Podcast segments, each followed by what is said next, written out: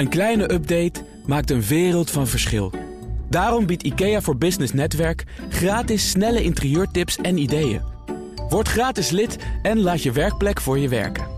IKEA, een wereld aan ideeën. Deden ze dat eigenlijk nog niet? En VNO-NCW heeft een nieuwe voorzitter. Kan zij de kloof tussen de samenleving en het bedrijfsleven dichten? Dat en meer bespreek ik in het Boardroom Panel. En dat bestaat uit Mijntje Lucraat Rovers, hoogleraar Corporate Governance aan de Tilburg University. En commissaris bij onder andere Achmea. Pieter Kouwenberg is hier, collega-journalist van het FD, gespecialiseerd in het bedrijfsleven. En mijn zakenpartner van vandaag is Desiree van Bokstol van uh, Carmijn Kapitaal. Welkom, dames en heer. En um, met een schuin oog kunnen wij nog een klein beetje de algemene politieke beschouwingen in de gaten houden? Of Pieter, levert dat eigenlijk te weinig op? Zouden we dat maar niet meer moeten doen? Nou, ik, ik zou het leuk vinden als we minder tijd besteden aan Sinterklaas, Marokkanen en uh, echt uh, werken aan uh, het land. En uh, als het kabinet een. een toch een ongekend investeringsprogramma lanceert, heb het daarover. En heb het over hoe we die coronacrisis uh, uh, onder de knie krijgen. Uh, ik zou graag zien dat het minder gaat over mannetjes en bij de hand opmerkingen, meer over fundamentals. Laten we het dan hebben over dat investeringsprogramma, nu je het toch zo opwerpt. Wat valt jou op als je daarnaar kijkt? Uh, nou, er zijn, er zijn een paar dingen. Eén, uh, dit kabinet. Uh, um, um, geeft ongelooflijk veel geld uit. Uh, en dat schijnt nu ineens te kunnen, terwijl we de afgelopen tien jaar natuurlijk alleen maar uh, bezuinigd hebben. En um, de, de fractievoorzitter van de SGP zegt in mijn beleving terecht: hartstikke goed dat we dat nu doen.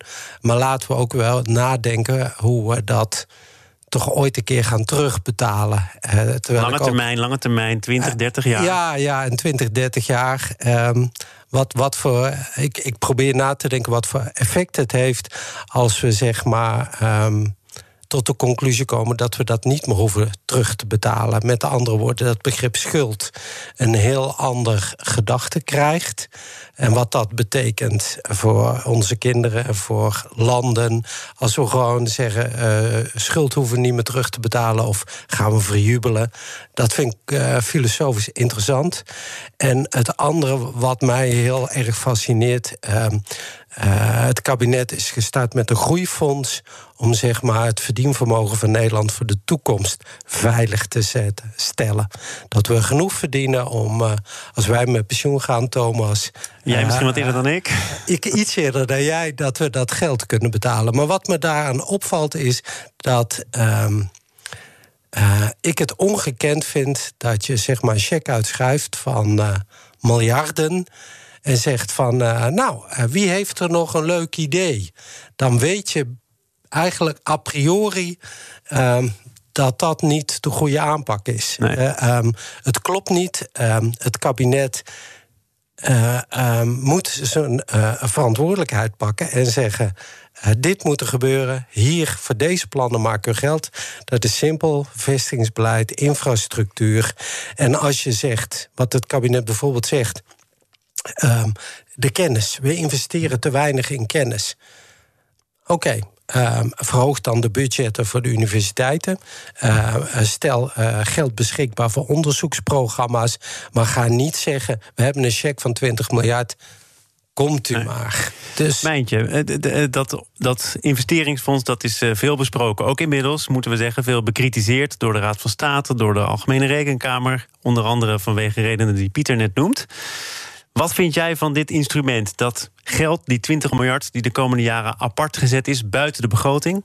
En hoe je daar dan uiteindelijk gebruik van kunt maken. Welke projecten komen eventueel in aanmerking? Ja, ik ben denk ik iets positiever dan, uh, dan Pieter. Uh, zeg maar alle onderwerpen die Pieter noemt om in te investeren, dus onderwijs, zorg, infrastructuur, ongelooflijk belangrijk. En daar kan denk ik de, de overheid ook zelf goede afwegingen maken wat daar prioritering in heeft. Maar als je kijkt naar het ontstaan van innovatieve, nieuwe, creatieve bedrijven, dan weet je eigenlijk op voorhand nooit welke het gaan winnen of welke het uh, gaan halen. Of, en ik denk dat je daarvoor ook wel een stukje risicodragend kapitaal zou moeten inbrengen, waarbij je op voorhand misschien niet zeker weet welke wel of niet gaan vliegen. Maar waarbij je wel ideeën de kans geeft. En ook nou ja, met name de innovatieve sector in Nederland. Om zich daarin te ontwikkelen. Dus ik zie best wel iets in zo'n meer zo'n risicodragend fonds. Um, met goede ideeën, wat minder goede ideeën. En dan, uh, Ook nog met minder goede ideeën. maar, maar, want, ja, dat weet je natuurlijk van tevoren niet. Zo nee, heb maar je, het moet gaan vliegen, Mijntje. Dat, dat klopt ja. denk ik wel. Ik las volgens mij in die geweldige krant het FD... welke weg dat idee dan moet gaan afleggen. Um, namelijk, er is een idee dat moet dan naar het ministerie dan is er nog een commissie. Uh, daar valt ook wel over te zeggen over de samenstelling van die commissie. Die commissie kan zich dan ook weer beroepen op kennis van buiten via allerlei kennisinstituten, het CPB. Um, ja, gaat dat idee dan nog wel vliegen? Ja, nou, ik denk dat die, dat die commissie als een soort uh, tussenblok er uh, tussen zit om, om te kijken of inderdaad een, een idee wel kansrijk is. Dus dat er op, op zijn minst mogelijkheden zijn dat het succesvol wordt. En ik heb ook wel gelezen de kritieken op dat het, uh, dat het dan ook niet onafhankelijk is. Dat uiteindelijk de overheid of het parlement niet het laatste woord heeft. Ik vind dat eerlijk gezegd een typisch Nederlandse discussie. Je wilt ook niet een commissie erbij hebben zitten die van toeten nog blazen weet, maar wel hartstikke onafhankelijk is. Ik zou zeggen, maak gebruik van, uh, want er zitten heel veel verschillende perspectieven in. Je kan niet ontkennen dat het is samengesteld uit verschillende mensen, uit verschillende disciplines. En probeer dan de processen zo te organiseren dat die onafhankelijkheid wel enigszins geborgd is. En dan vind ik dat je als parlement ook best wel een beetje mag um, vertrouwen op dat oordeel. Dus ik vind al die, die, die kinderzinnen om, om dat het dan allemaal niet goed geregeld zou zijn. En dat er onafhankelijkheid in het geding is. En dat het parlement niet het laatste woord heeft. Vind ik eerlijk gezegd een beetje een, een administratieve uh, discussie. Pieter, niet het laatste woord, maar wel even tussendoor, want jij wilde nog iets opmerken. Ja, ik. ja ik, ik, uh, ik wilde even reageren bij je zegt. Van je weet niet welk idee het goede idee is. Dus moet je uh, risicodragend kapitaal investeren in uh, goede ideeën. Um, er zijn allerlei durfinvesteerders um, um, die zeg maar rondom universiteiten, hoogleraren met bijzondere ideeën van risicodragend kapitaal voorzien. Um, dat zijn gespecialiseerde mensen die de goede vragen stellen en ook uh, naar business case kijken. Die zitten A niet in die commissie van wijzen. En ik heb niet de indruk dat dat groeifonds een durfinvesteringsfonds is. Als het dat wel is, dan hebben ze het ons helemaal verkeerd uitgelegd. En dan uh, herhaal ik mijn standpunt dat ze het dan helemaal verkeerd opgezet hebben. Hier in de studio staat een investeerder. Absoluut. Nee, ik ben het uh, mee eens. Ik hoop niet dat het een durfkapitaalfonds uh, is. Volgens mij moet je dat aan de private markt overlaten. En ik denk wat de overheid met dit fonds moet doen, is de randvoorwaarden invullen. Inderdaad, onderwijs, uh, infrastructuur. Nou, jullie noemden alle voorbeelden al. En zeker niet risicodragend gaan investeren, daar zijn wij voor. Dan wil ik uh, naar iets anders dat al een uh, tijd op tafel ligt... en er misschien toch daadwerkelijk dan gaat komen... namelijk een CO2-heffing voor de industrie. Hoewel het nog onduidelijk is hoeveel vervuilers dan echt gaan betalen. Het gaat over een belasting die effectief, effectief pas ingaat in 2024. En wordt er dan gezegd, um, het kabinet kiest hiermee voor een zachte landing. Uh, Mijntje, is die zachte landing op zijn plaats? Nou, ik begrijp het wel. Want je, uh, uiteindelijk willen we denk ik allemaal wel op zich naar die CO2-heffing. Want je wil eigenlijk dat de vervuiler betaalt. En dat is uiteindelijk het, de prijs voor het product wat jij koopt, dat dat een eerlijke prijs is waarin alles gevat is. Dus zowel de, de, de grondstoffen die erin zitten, maar ook in principe de vervuiling die je zeg maar, hebt achtergelaten. Of de, de schade die je hebt toegebracht aan het milieu. Dus in principe wil denk ik iedereen wel die CO2-heffing. Maar je wil ook niet die dat je als Nederland weer het braafste jongetje van de klas bent en al je bedrijven op een concurrentieachterstand zet. Dus ik snap die zachte landing wel. Ja, dit is uh, wat ze volgens mij uh, heel net de alleingang van Nederland noemen. En die is misschien wel aan de orde, maar dat zou niet de voorkeursoptie zijn. Dan wil ik toch met jullie ook nog even over de grens kijken. Want onze eigen eurocommissaris Timmermans gaat volgens mij juist vandaag nog weer plannen presenteren om dat Europese handelsemissiesysteem, ik moet het anders zeggen, emissiehandelssysteem uh, aan te scherpen. Meer sectoren die daaronder gaan vallen. Het aantal CO2-rechten dat mag worden uitgestoten wordt verder beperkt. Uh, Pieter, is het dan toch niet verstandig om daar een beetje op te wachten? Uh, volgens mij doen ze dat met deze constructie. Eén, ze scheppen duidelijkheid. En dat is volgens mij het allerbelangrijkste. Ze scheppen duidelijkheid voor het Nederlands bedrijfsleven. Wat hun opvatting is. Dus uh, er komt wetgeving aan, er komt een CO2-heffing. Dus bereid u maar voor. En doordat ze het zeg maar. Uh, ruim van tevoren aankondigen, hopen ze dat Europa het, het beentje erbij schuift. En dat ehm, tegen dat het 2024 is, hopelijk um, er um, iets van een, eenstemmigheid in Europa is. Maar zachte landing, zachte landing. Ja, ik uh, hoor Greenpeace al roepen. Hoeveel tijd heb je nodig? En gaat het dan zo goed in Nederland dat we nog tijd hebben voor een zachte landing? De industrie had toch zelf ook wel kunnen bewegen.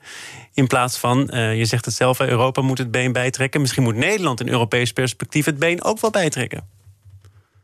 Uh, nou, ik heb niet de indruk dat Nederland in Europa achterloopt. Ik heb het idee dat wij in Nederland met bedrijfsleven en, en de ESG, de, de, zeg maar de, de klimaat, de sociale doelstellingen, dat wij in Europa koploper zijn. En dat het meer is dat uh, de, de rest uh, mee moet gaan. En ja, dan, dan, dan heb je het vreselijke dilemma. Ehm, dat je aan de ene kant eigenlijk zegt van uh, we moeten het goede voorbeeld geven, maar we moeten onze bedrijven niet um, um, ja, zoveel handicaps geven dat ze niet meer con kunnen concurreren met, met buitenlandse bedrijven die het minder nauw nemen met milieu. Want per saldo um, zijn we dan slechter af. Ik ga het met jullie hebben over een bedrijf dat beterschap belooft. Zaken doen. En uh, jullie, dat is uh, Mijntje Rovers, hoogleraar Corporate Governance aan de Tilburg University, commissaris bij onder andere Achmea. Pieter Kouwenberg, journalist van het FD, gespecialiseerd in het grotere bedrijfsleven. En mijn zakenpartner is Desiree van Bokstel van Carmijn Kapitaal. Uh, en het bedrijf dat beterschap belooft, dat is Philips. Dat gaat namelijk per land vermelden hoeveel belasting er betaald wordt. Dat is onderdeel van een groter plan waarmee Philips wil aantonen dat het wat bijdraagt aan de maatschappij. Mijntje, de eerste vraag. Waarom deden ze dat nog niet?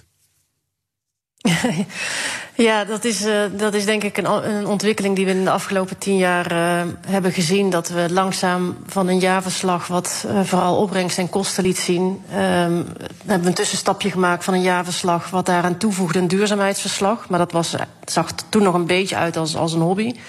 En nu gaan heel veel bedrijven langzaam door naar een integrated reporting. Dus dat is dat alle informatie in één verslag staat. En dat betekent dan ook dat je daar ook eerlijke informatie over moet geven. Waar het duurzaamheidsverslag misschien nog een beetje een praatje voor de bühne was. En kijk eens wat we allemaal van mooie dingen doen. Wordt het nu steeds concreter dat je ook als je dingen belooft, dat je dan ook echt laat zien uh, hoe je dat gedaan hebt en wat je dan gedaan hebt. En ik denk dat deze betalen van belasting daar één onderdeel van is. Want er zijn inderdaad, zoals je zegt, het, het is een veel groter plan met, met, met veel meer inhoudelijke en concrete doelen, normen. Um, en, ja, en daar ook over gaan rapporteren. Dus het is een, het is, je ziet het ook wel een beetje een stukje in de tijd, een ontwikkeling die we zien. Loopt Philips daar dan in voorop? Of is ze laat? Of? Nou, Philips loopt er wel enigszins in, in, eh, in voorop. Het, het, grappige is wel dat als ik college geef over dit onderwerp... en dan heb ik het over lange termijn waardecreatie... dan gebruik ik altijd Signify als voorbeeld. Dus de, de afgesplitste lichtafdeling zeg maar, van Philips... maar wat natuurlijk niet meer bij Philips hoort. En uh, Signify doet het echt geweldig, vind ik. Die, die pelt dit uh, onderwerp helemaal af van wat, waar de input zit... wat hun output is en waar hun impact zit. Hè. Wat Pieter straks al zei, ook die ESG-onderwerpen... En laat ook precies zien wat ze zich voornemen om te verbeteren. Dus ze, ze, ze zitten zeker bij de voorhoede Philips, maar het is niet zo dat ze echte voorlopers zijn. En worden ze daarvoor beloond door aandeelhouders? Ja, dat zou je willen. dus dat is natuurlijk eh, wat uiteindelijk. En ook door consumenten overigens. Hè. Dus net ja. ook die discussie over die CO2-heffing. Uiteindelijk zou je willen dat de consument daar ook uh, uh, keuzes over maakt. En door het transparant te maken, want dat gaat dus nu steeds beter. En, en eigenlijk zou je dan ook nog eens die meetbare doelen moeten controleren. Dus dat je ook zeker weet dat het klopt wat, wat al die bedrijven opschrijven. Zou, zou mijn wens zijn dat zowel aandeelhouders als, als consumenten, die dat ook steeds belangrijker vinden, tenminste zeggen dat ze dat steeds belangrijker vinden, op basis daarvan ook hun keuzes maken. Pieter? Maar iemand moet beginnen met het transparant te maken. Ja. Uh, ik vind het een, een, een, een, prachtige stap van Philips. Ik ben het eigenlijk met Mijntje eens. Dat is niet goed voor de discussie, maar ik zal het proberen uit te leggen. Door transparant uh, te zijn, bijvoorbeeld over uh, je, je, belastingdruk in verschillende landen.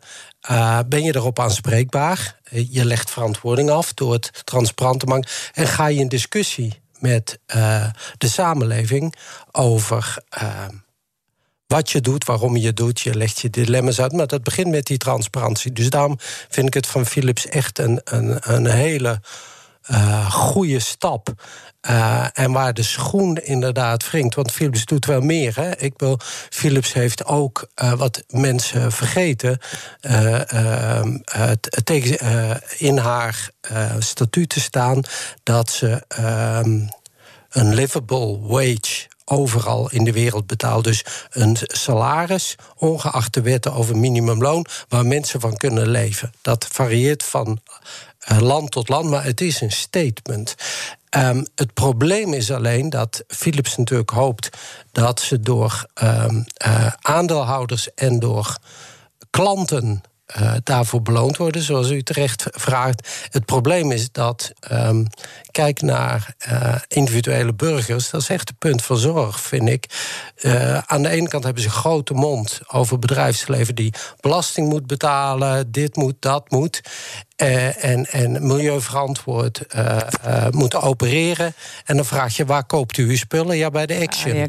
met, met, het moet goedkoop zijn, het moet in plastic zijn en goedkoop. En denk, ja jongens, um, als een bedrijf als Philips of Signify zijn nek uitsteekt, koop dan daar je spullen, beloon ze.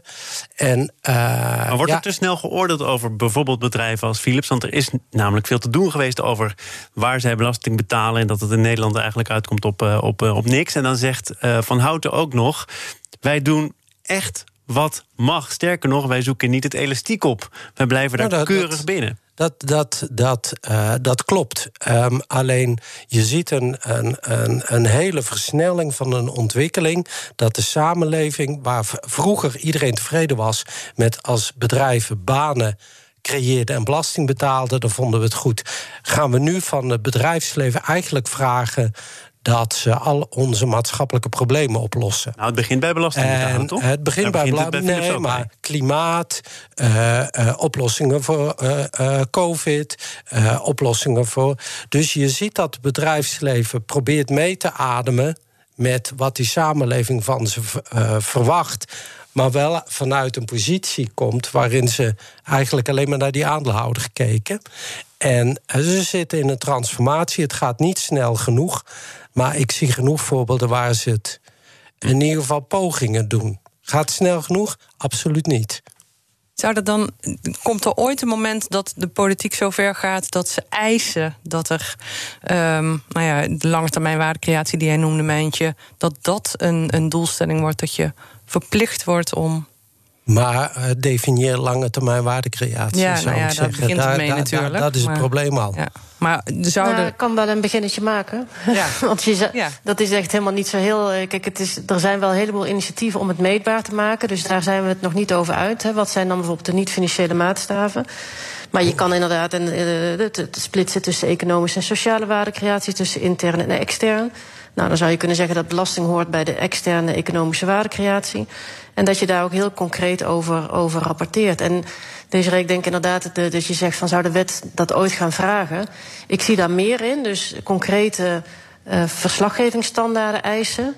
Uh, dan bijvoorbeeld het uh, iets, iets vager in de wet verankeren van je moet een maatschappelijk verankerde organisatie zijn. Want dan wordt het weer een relatief vaag begrip, net zoals lange termijn waardecreatie best een vaag begrip is. Het is net alsof ik het stuk van, van jou lees, Pieter, vorige week in uh, het FD in de krant. Ja. Uh, dat bedrijven zich zouden moeten gaan gedragen als uh, verantwoorde burgers. En dat de elite daar toch weinig voor zou voelen. Dat komt allemaal voort uit een discussie die gevoerd is omdat Jaap Winter, hoogleraar Corporate Governance aan de VU, dit voorstelde. En met in zijn kielzog nog een aantal prominente wetenschappers. Ja. Um, ja. En dat is eigenlijk deze discussie. Dat is precies deze discussie. Ja, ik zat daar ook bij, dus vandaag. Ja, ja, wat, wat, We doen de krant op de radio. Wat, wat Jaap Winter en zijn 24 uh, collega-hoogleraren wil... is dat er in de bestuurskamer uh, de echte de dilemma's gedeeld worden... en dat die niet afgepeld worden uh, of teruggebracht worden... tot financiële doelstellingen.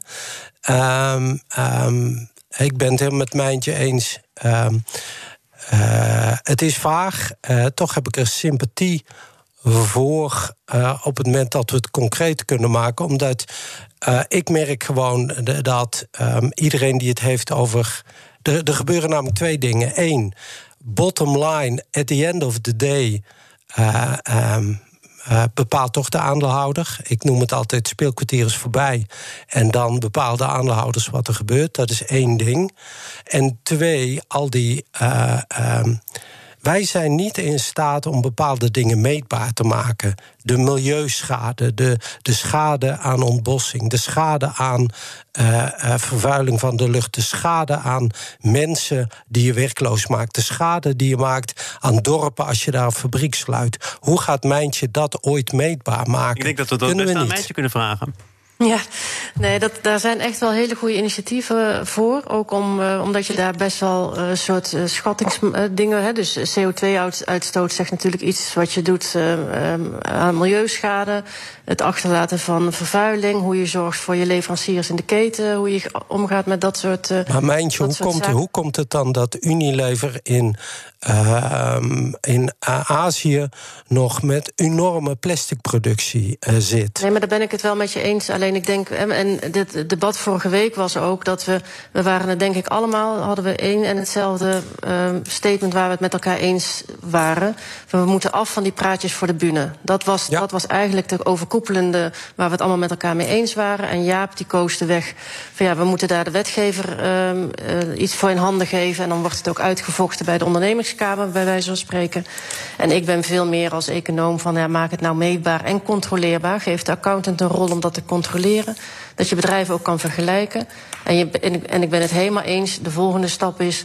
Laat dan ook de aandeelhouder en de consument daarop reageren. Dus dat dat we dat het, het is, de oplossing is denk ik nog lang niet in zicht. Maar we zijn al een hele hoop stappen verder dan uh, tien jaar geleden. Toen het nog een, een, voor veel bestuurders een hobby was, bij wijze van spreken. Dus we, we, we, gaan stappen vooruit en hoe we het oplossen, uh, ja, daar verschillen we nog denk ik in over van mening. Wat al helemaal in zicht is, is het einde van dit panel. Spijt oh. mij zeer. Ik wil jullie nog wel eventjes wijzen op het feit dat uh, Frans van Houten, de topman van Philips, een uur te gast is. Morgen in BNR's Big Five tussen 10 en 11 in een gesprek met Diana Matroos. Luisteren. Dus. Luisteren. En luister ook nog even naar de afkondiging van dit panel. Want uh, dan kan ik ook mijn dank uitspreken richting Mijntje Lukkeraat Rovers, hoogleraar Corporate Governance aan de Tilburg University, commissaris bij onder andere Achmea.